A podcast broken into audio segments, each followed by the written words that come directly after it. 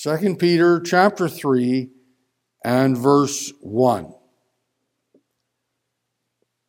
This second epistle, beloved, I now write unto you, in both which I stir up your pure minds by way of remembrance, that ye may be mindful of the words which were spoken before by the holy prophets, and of the commandment of us the apostles of the Lord and Savior, knowing this first, that there shall come in the last days scoffers, walking after their own lusts, and saying, Where is the promise of his coming? For since the fathers fell asleep, all things continue as they were from the beginning of the creation.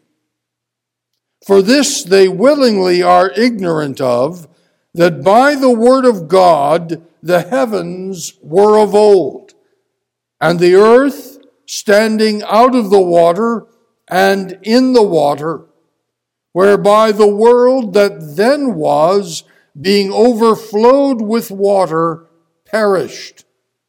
But the heavens and the earth which are now, by the same word, are kept in store reserved unto fire against the day of judgment and perdition of ungodly men. But, beloved, be not ignorant of this one thing, that one day is with the Lord as a thousand years, and a thousand years as one day. The Lord is not slack concerning his promise, as some men count slackness but is long suffering to usward, not willing that any should perish, but that all should come to repentance. But the day of the Lord will come as a thief in the night, in the which the heavens shall pass away with a great noise, and the elements shall melt with fervent heat. The earth also and the works that are therein shall be burned up. Seeing then that all these things shall be dissolved, what manner of persons ought ye to be in all holy conversation and godliness, looking for and hasting unto the coming of the day of God, wherein the heavens, being on fire, shall be dissolved and the elements shall melt with fervent heat.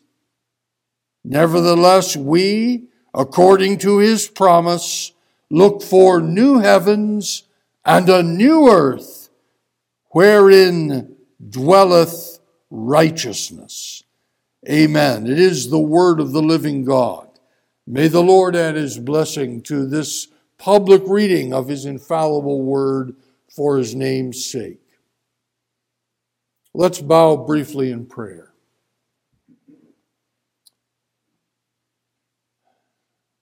Our gracious Father and our eternal God, we thank Thee again for the opportunity to be assembled in this house for the worship of Thy person.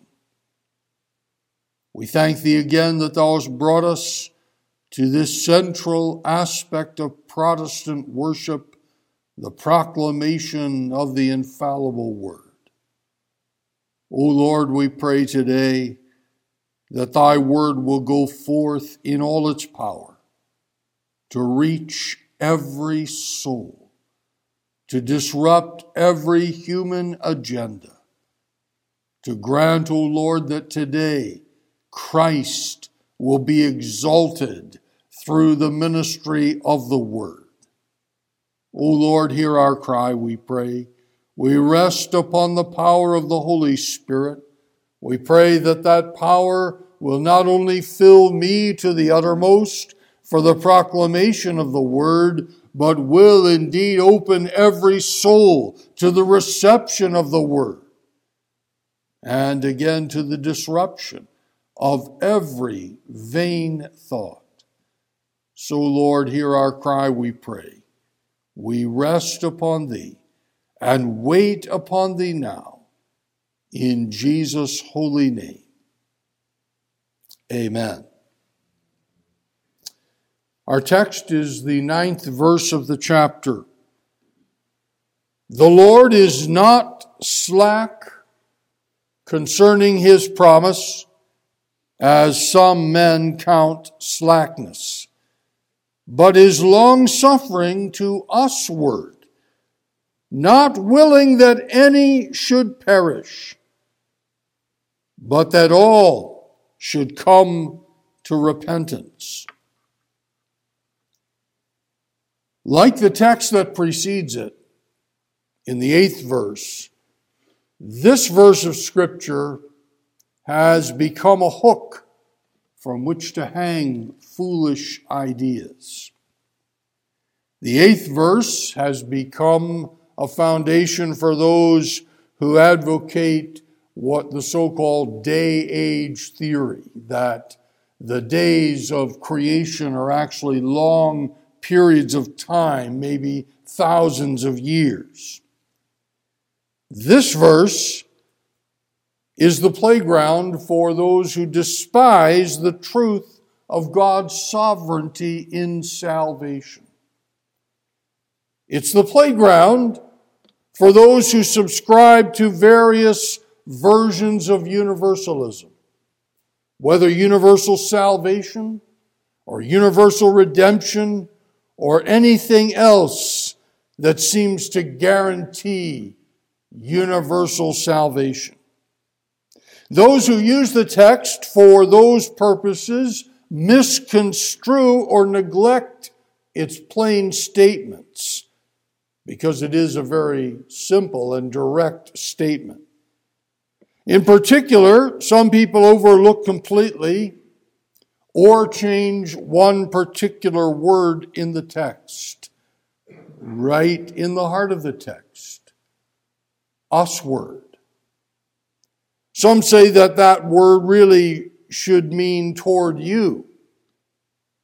Others just skip it entirely and focus on the statement that God is not willing that any person shall perish, but that all shall repent. But we cannot escape the force of the expression in our text that God expresses his long suffering toward those of whom the text says that he is not willing that any of them should perish, but that all of them should come to repentance. In its context, this verse presents the reason for what the scoffers suggest is the delay or the impossibility of Christ's return to the world. We read earlier in the chapter that in the last days there shall be scoffers who will say, Where is the promise of his coming? They assert that since Christ has not made good on the promise that he left with his followers that he would come again, he's not able or willing to make good on it. So they conclude that the world's philosophy is the winning one. So they conclude that as long as you surrender to the temptations that surround people in the world, there's never going to be any accountability because Christ is not going to come again. But the inspired apostle, in the words we have read, exploded all those ideas by putting the coming of Christ in the context of the timelessness of God. We draw our conclusions based on the concept of time, the perception of time. But if it appears to anyone that there has been too long a delay, after all, Christ promised 2,000 years ago that he would return. So there are some who say, well, he hasn't come yet, so he's not going to come. But Peter wanted his audience in our text to know the real situation. He wanted his audience to understand that it is not until every last person whom God has chosen in Christ before the foundation of the world has come to repentance and to faith in Christ that the day of the Lord will come. And the practical application of that statement is that not one of Christ's people will ever be left behind. Not one of those whom God has given to Christ from before the foundation of the world will ever fail to come to repentance. Not one of those whom Christ came into this world to save will ever be in hell. There's the crux of our text today. God provides assurance in our text for those who believe in Christ, and He provides comfort for those who have not yet come to Christ. Because the fact that we are here means it is not too late for them. There is still time for repentance now. Some people think that they have sinned so much that there's no, no more opportunity for them. But the text says the door of repentance is still open. So, in a very positive and emphatic manner, the text sets before us today the glorious theme of which I want you to consider God's pledge for all his people. This text has often, as I've suggested, been a battleground in controversy, but it ought to be a source of comfort for those who are still outside of Christ. There's no such thing as hopelessness as long as Christ has not returned. There's also comfort for those who are praying for others, for family members, for friends, for others who come into the doors of the church, that they will come to repentance. But sadly, one part of our text has become a whipping post for those who want to preserve the ability of people to have some part in their salvation. So when they come to the expression in our text, not willing that any should perish, but that all should come to repentance, they draw the conclusion that God's will is that everybody should be saved. The question is why are not all saved? Why do not all come to repentance? If it's not the will of God that any should perish, why do people perish? Jesus spoke in Luke 16 of the rich man being in hell in a place of torment. Clearly, in his life, he did not come to repentance. Why did he perish? Why was he in hell if it's not God's will that anyone should perish? Is it the case that in the end, even after death, everybody will come to repentance? Well, the rich man of whom Jesus spoke did not. The issue is the meaning of God's will in this text. This is God's pledge. Now, there is a sense in which, as we read in the prophets, God does not take any pleasure in the death of the wicked. And I can tell you that today. But is that idea the same as saying that his will is that none of the wicked shall die? Well, Jesus spoke more about hell than any other person in the Bible. The Bible speaks of punishment, everlasting punishment, The Bible speaks of the second death. So not all clearly will come to repentance. So of what is our text speaking? It is speaking of those on whom the Lord has set his special love and electing grace and mercy. It is not his will that any of them should perish. But we don't know who they are. We look about us today and we see some who we think are in that number, but we don't know who they are. So if you've not trusted in Christ, if you've come in here today and you've not trusted in Christ, the way is open for you now because the day of the Lord has not come. But I tell you today, it is coming. It is approaching rapidly. Now, there are three parts of our text to which I draw your attention today. First of all, an emphatic negative. That's how the text begins. The Lord is not slack concerning his promise. It's a rare expression in the New Testament. It has the idea of being slow or appearing to be delayed. The Lord is not slow. The Lord is not delayed.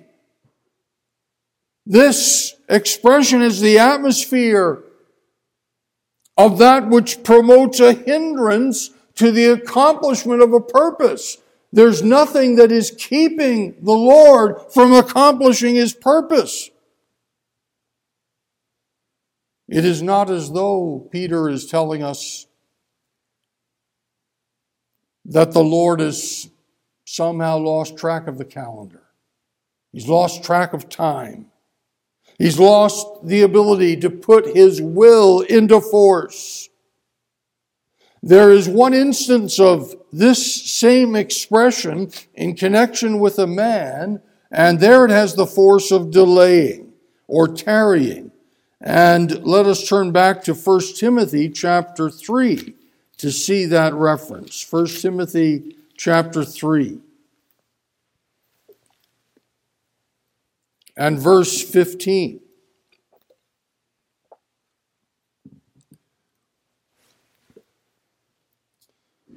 Paul, writing to Timothy, tells him that he's hoping to come to see him shortly. But in verse 15, if I tarry long, if I tarry long, that thou mayest know how thou oughtest to behave thyself in the house of God that is, it could be that Paul would find himself delayed or slow in coming to see Timothy. But Peter asserted in our text that nothing like that is ever true of the Lord. The Lord does not tarry, He does not delay. He simply does not lacked the ability to put his purposes into force. Some people, Peter said, consider the fact that Christ has not come to be slackness or tarrying or delay. We spoke about the scoffers as we read in verse 3, but Peter's word is clear. It's an emphatic negative. The Lord is not slack So there's a word of encouragement for every one of the Lord's people today. What the Lord has promised concerning you is going to come to pass. He's not slack.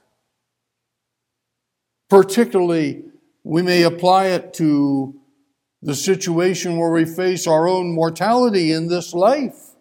The Lord is not slack concerning that which He has promised to His people. The promise of his coming, the promise that the Lord gave to build his church so that the gates of hell will not prevail against it. We live in a period of time where some have written about what they call the de-churching movement. the abandonment by those who otherwise profess that they are Christians of the church. The Lord has promised He will build His church. The Lord has promised that He will save His people. So the fact that you have not seen all the fulfillment of that which He has promised does not mean it's not going to come to pass. Peter's inspired response to the scoffers was that the Lord is not slack. He gives from history an illustration in verses 5 and 6 that these scoffers are willingly ignorant of something. That is, it's not just that they never knew it, but they are willingly ignorant of it. They refuse to believe it.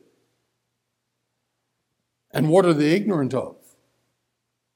That the heavens and the earth are the result of God's creative acts. They're willingly ignorant of that. But even more than that, they're willingly ignorant of the fact that the first world, the world that then was, was overflowed with water and perished. They're willingly ignorant of that. That's the testimony of the scoffers. All things have con- continued as they were since the beginning. Peter's response to the scoffers is that what appears to be delay to them is actually something else. And that brings us to the second aspect of our text a merciful compassion. The Lord is long suffering, we read here. He is long suffering. That is, the Lord exhibits great patience. And there is an exhortation to the Lord's people in this regard that we find just a few pages before in the Epistle of James and chapter 5. James chapter 5 and verse 7.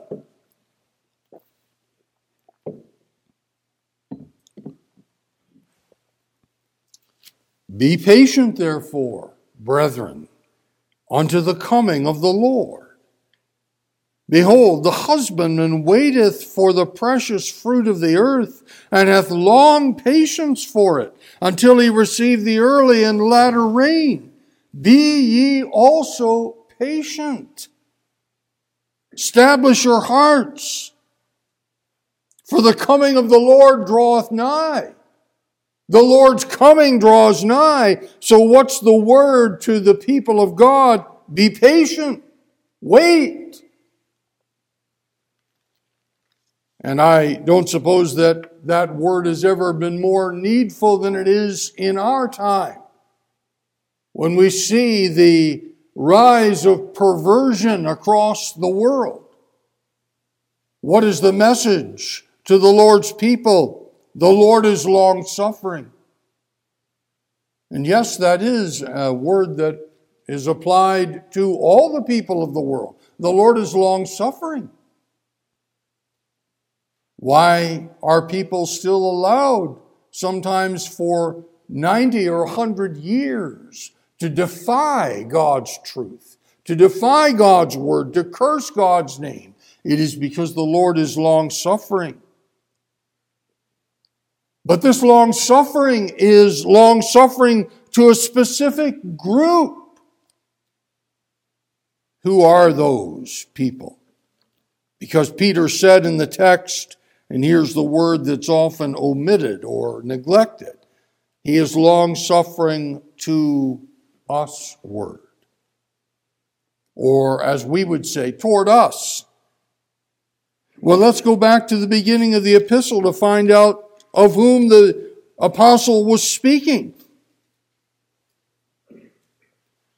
2 Peter chapter 1 verse 1 Simon Peter a servant and an apostle of Jesus Christ to them that have obtained like precious faith with us through the righteousness of God and our Savior Jesus Christ. Grace and peace be multiplied unto you through the knowledge of God and of Jesus our Lord. So here in these verses, Peter makes plain the audience of his epistle. To them that have obtained like precious faith with us. Those are the people who are included in the scope of our text. They are the people who have obtained like precious faith with us. The text gives us the scope to say it includes all those who have not yet come to repentance, but who God has given to Christ before the foundation of the world. They have not been called effectually in time. Though perhaps today that word goes forth in time to call you to repentance. They have not been effectually called in time, but they have been given to Christ. And I make bold to say that those who have been given to Christ, Christ has already lived for them and died for them. The long suffering, the merciful compassion, calling people to repentance. And what is the force of that long suffering? That compassion. That's the third aspect of our text an unbending declaration. The Lord is not willing that any of those people should perish, but that all of them. Every one of them should come to repentance. And I want to make it plain that the statement of his will in our text is profound because only God can grant the gifts of repentance and faith. So if we read here, he is not willing that any of them should perish, then we read that he will grant them the gift of repentance and faith. Turn back to Acts chapter 5. Acts chapter 5.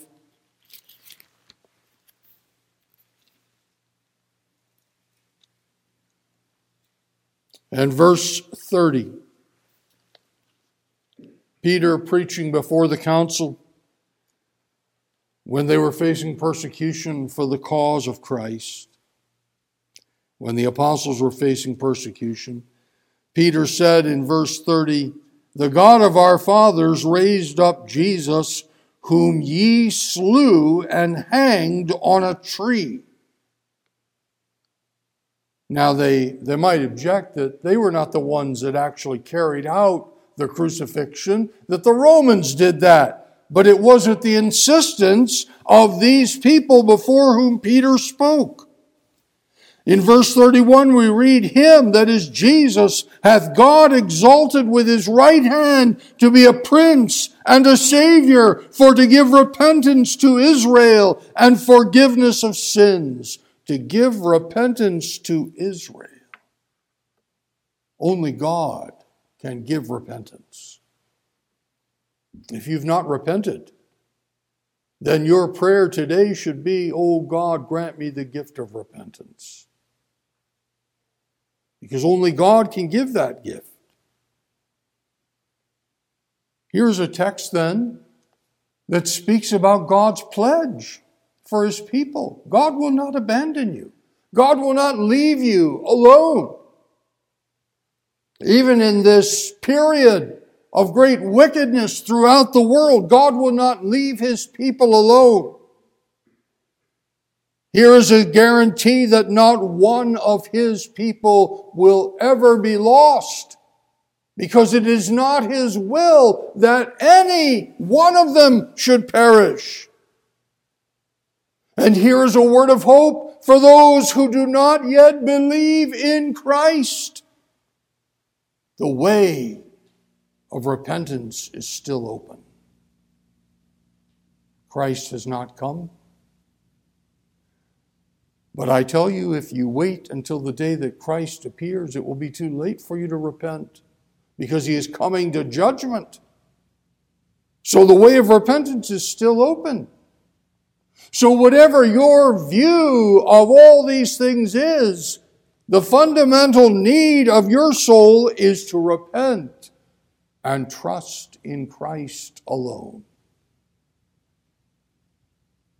You hear the call of the gospel today.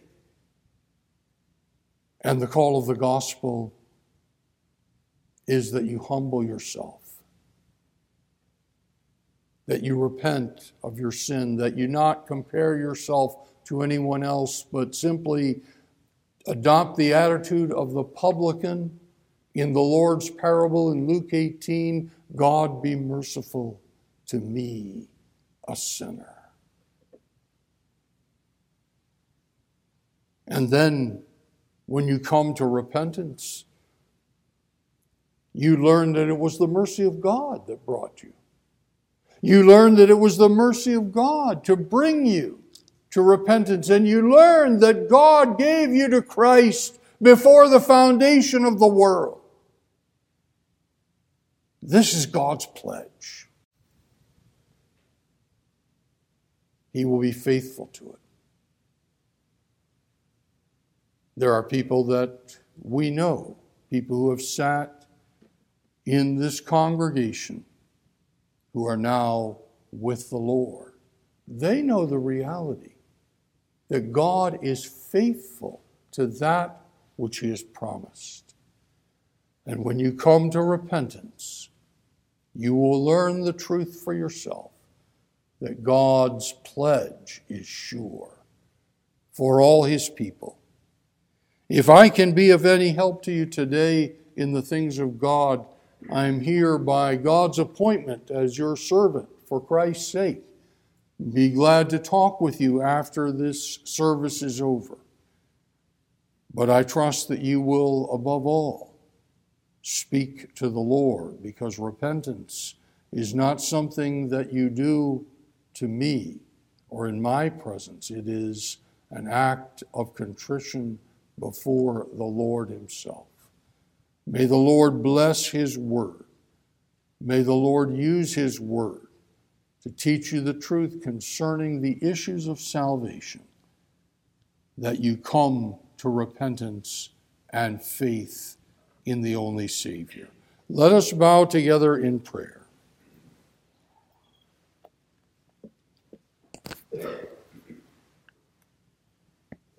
Our gracious God and our Father in heaven, we thank Thee again for the clarity of Thy holy word.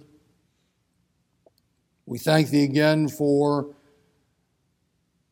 drawing our attention to this part of it, and we thank Thee for this pledge that Thou hast given to all Thy people, that Thou wilt not allow one of them to perish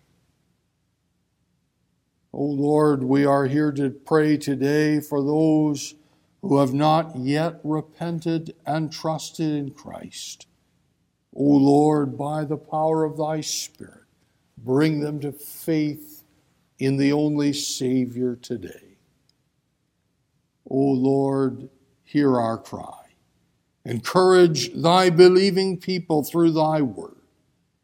We thank thee for the work that thou hast known from the foundation of the world that we would be assembled together here today and that this word would go forth today. Surely, Lord, thou hast a purpose for it in every soul. So, Lord, undertake for it, we pray, and bless us, we ask, in Jesus' name. Amen.